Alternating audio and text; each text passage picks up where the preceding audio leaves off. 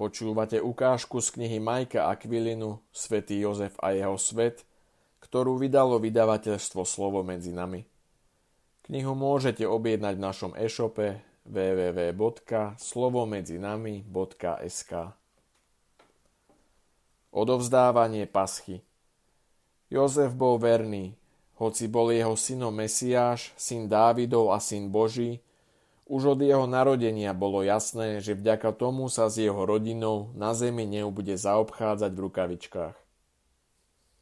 Ježišov život sa začal v krajnej núdzi.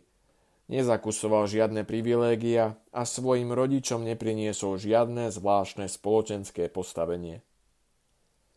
V niektorých ľuďoch by to vyvolovalo vážne pochybnosti. No Jozef to tak nevnímal – medzi Židmi bolo na základe Izajášovho proroctva rozšírené očakávanie, že Mesiáš bude mužom bolesti, ktorý bude poznať utrpenie. Pozri Izaiáša 53. kapitolu 3. verš, tiež knihu Múdrosti 2. kapitolu 12. až 20. verš. Za Jozefovho života boli nositeľmi tejto tradície trpiaceho služobníka Eséni. V jednom z ďakovných žalmov, ktoré sa našli vo zvitkoch od mŕtvého mora, Mesiáš vyhlasuje. Kým bolo pohrnuté tak ako mnou, a kto z ľudí bol odmietnutý tak ako ja, a kto sa so mnou bude porovnávať tak zle, ktoré som niesol. Tento hymnus sa však zároveň končí slovami Kto je ako ja medzi anielmi? Eséni očakávali vykupiteľa, ktorým ľudia pohrdnú a budú s ním zaobchádzať zle, hoci bude vznešenejší než nebeské zástupy. Jozef prijímal pokorenie a ťažkosti, ktoré prichádzali a snažil sa svojej rodine tieto diania čo najviac uľahčiť. Po prvotnom veľkom dobrodružstve sa vrátili do svojej domoviny a ich dni sa dostali do koľají tichého dedinského života. V kanonických evanieliach máme z obdobia týchto rokov spomenutý iba jediný týždeň a aj ten je opísaný len veľmi stručne. Horlivé predstavy nekanonických evanielí nemajú takmer žiadnu historickú hodnotu. Jozefov syn pravdepodobne dostal základné vzdelanie – Dokonca aj v malých dedinách mali židovskí chlapci možnosť naučiť sa čítať a písať, pričom ako čítanky používali svete písmo. O týchto vzdelávacích programoch toho vieme len málo. Nevieme, aké dlhé alebo časté boli ich vyučovacie hodiny. Pravdepodobne sa odohrávali v synagóge, čo bolo jediné miesto v dedine, kde sa uchovávali zvitky, ktoré sa dali čítať. Neskoršie židovské texty odporúčajú, aby sa vyučovanie gramotnosti začalo medzi 5. až 7. rokom a aby sa väčšinou končilo v 12 rokoch. V dedinke, ako bol Nazaret, bol počet školopovinných detí zrejme malý, možno ich nebolo ani 10. V každom prípade je jasné, že Ježiš sa naučil čítať a písať, pretože Lukášovo evanielium spomína, ako nahlas číta zo zvitkov v synagóge, pozri Lukáša 4. kapitolu 16. až 20. verš, a svätý Ján opisuje, ako píše prstom po zemi. Pozri Jána 8. kapitolu 6. a 8. verš. Keď sa Ježíš všetko naučil, získal istú mieru sebestačnosti dokázal prebrať úctyhodný podiel na práci svojho otca. Rodičia mu postupne umožňovali zachovávať náboženské zvyky jeho ľudu, ktoré mali dodržiavať dospelí. Od 12 či 13 ročného chlapca sa očakávalo, že už bude naplno zachovávať náboženské zvyky tak ako dospelí. Dokonca už mal chodiť do Jeruzalema a každoročne platiť polšeklovú daň v chráme. Minimálne počas 7 storočí musel každý dospelý muž chodiť trikrát do roka do Jeruzalema. Pán Boh to predpovedal ešte pred dobytím Jeruzalema. Mojžiš Izraelu prikázal. Tri razy do roka sa každý tvoj muž ukáže pred pánom svojim Bohom na mieste, ktoré si on vyvolí. Na slávnosť nekvasených chlebov, na slávnosť týždňov a na slávnosť stánkov, ale neukáže sa pred pánom s prázdnymi rukami. Deuteronómium 16. kapitola 16. verš Toto sa mohlo uskutočniť až vtedy, keď kráľ Šalamón postavil chrám a až po reforme kráľa Joziáša sa to ustanovilo ako záväzná povinnosť. Cesta bola náročná, no zároveň to bola aj radostná povinnosť. Všetky cestičky zaplavili pútnici prichádzajúci do Svetej Zeme zo všetkých končín sveta.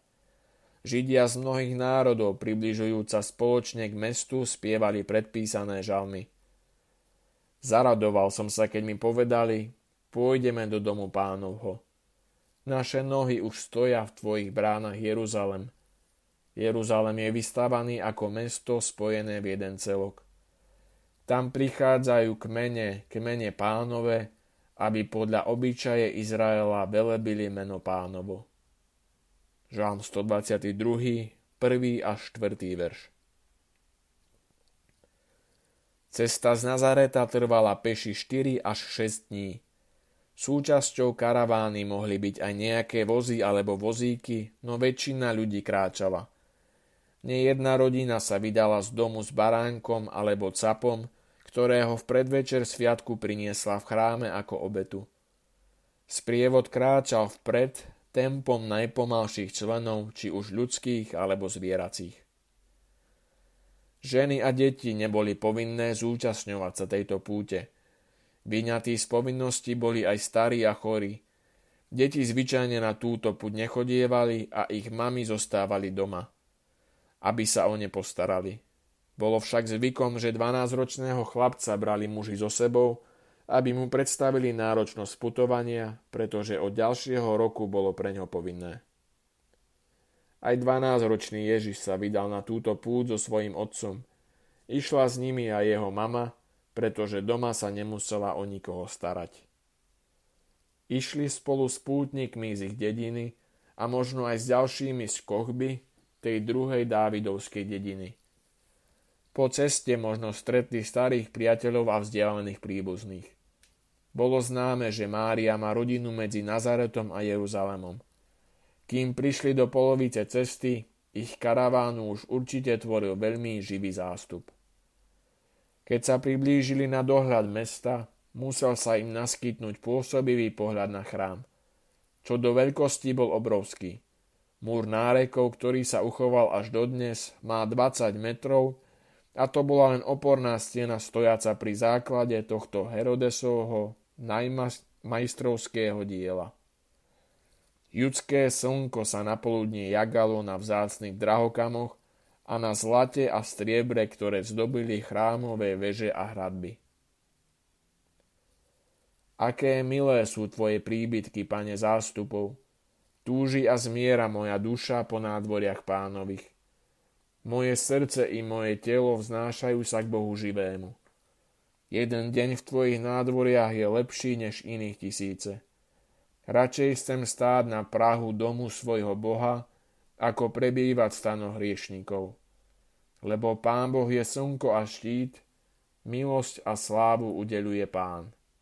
Žalm 84.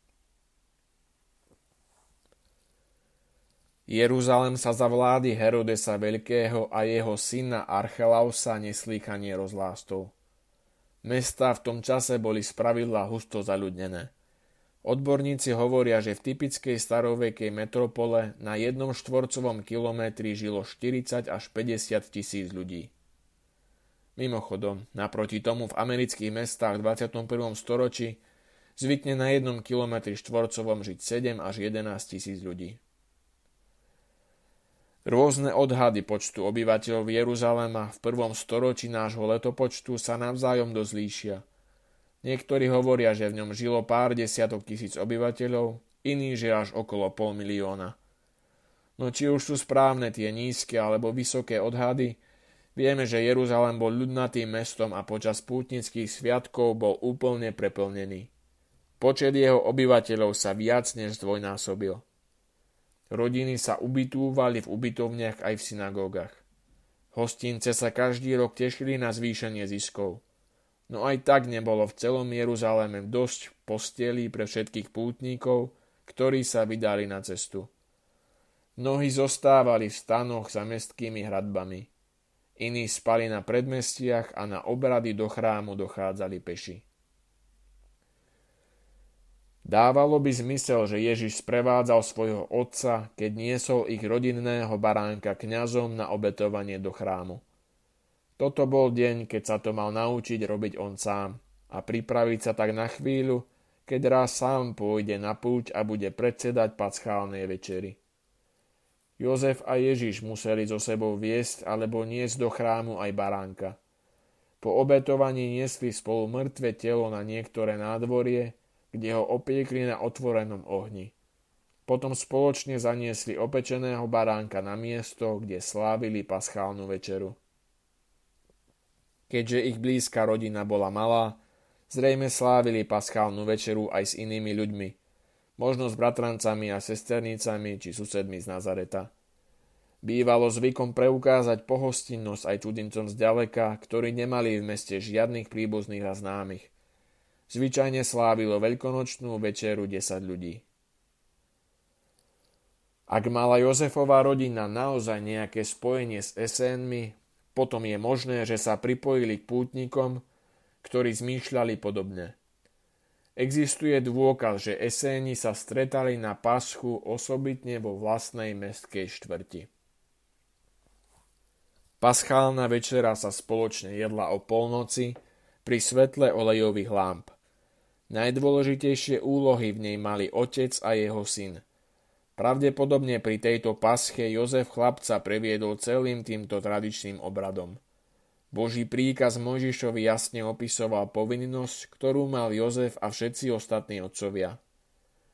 Aby si rozprával svojim deťom, čo som vykonal egyptianom, aké znamenia som na nich robil, aby ste vedeli, že ja som pán. Exodus 10. kapitola 2. verš. Pred nimi boli nachystané jednotlivé časti večere, ktoré sa podávali ako chody.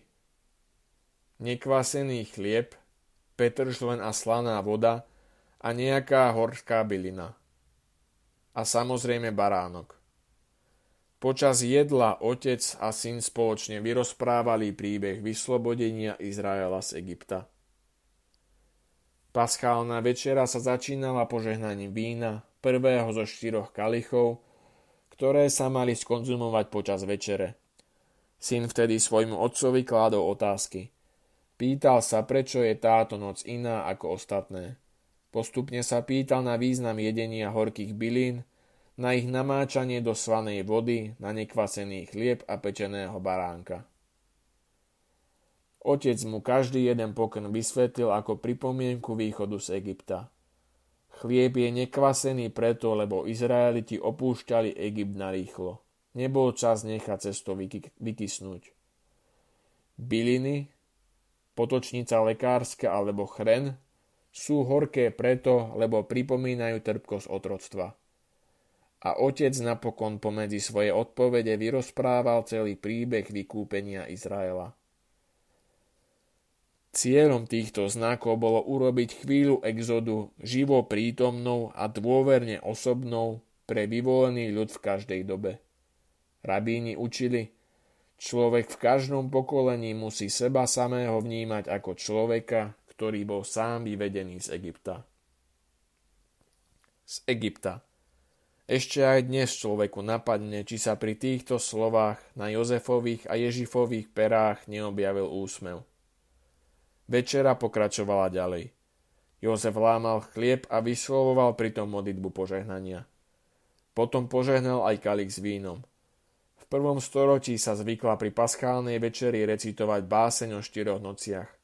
Táto krátka báseň v aramejčine hovorila o štyroch udalostiach v ľudských dejinách, ktoré sa všetky, podľa tradície, stali v predvečer paschy na 14. deň hebrejského mesiaca Nisan. Prvou nocou bola noc stvorenia, keď Boh stvoril svet z ničoho. Druhou nocou bola noc Akedy, počas ktorej Abraham priniesol na obetu svojho syna Izáka. Treťou bola noc Exodu, pri ktorej boli Izraeliti oslobodení z otroctva. A štvrtá noc mala ešte len prísť. Štvrtá noc bola nocou Mesiáša a aj tá mala prísť 14. Nisana. Na konci stolovania rodina zaspievala 6 žalmov chvál, žalmy 113 až 118, známe ako Halel žalmy, po ktorých nasledoval žalm 136, známy ako Veľký Halel. Ježiš si pravdepodobne túto synovskú úlohu niekoľkokrát zopakoval aj v nasledujúcich rokoch a jedného dňa vzal na seba otcovskú rolu, keď veľkonočnú večeru slávil ako rabbi so svojimi učeníkmi. Otec netušil, čo si jeho syn odnesie z týchto ponaučení z detstva. Z jednej generácii na druhu sa odovzdávali mnohé malé aj veľké zručnosti. Jozef bol tým, kto naučil Ježiša, ako má viesť paschálnu večeru. Jozef mu ukázal, ako má požehnať chlieb a ako ho má lámať. Ako má požehnať kalich s vínom a podeliť sa oň. Jozef ho naučil vzdávať vďaky prostredníctvom Hagady, starobilého príbehu dejín spásy. Jozef ho naučil čítať báseň, ktorá predpovedala noc Mesiáša. Jozef naučil Ježíša základnú formu stolovania, ktorá mala byť neskôr naplnená Eucharistiou.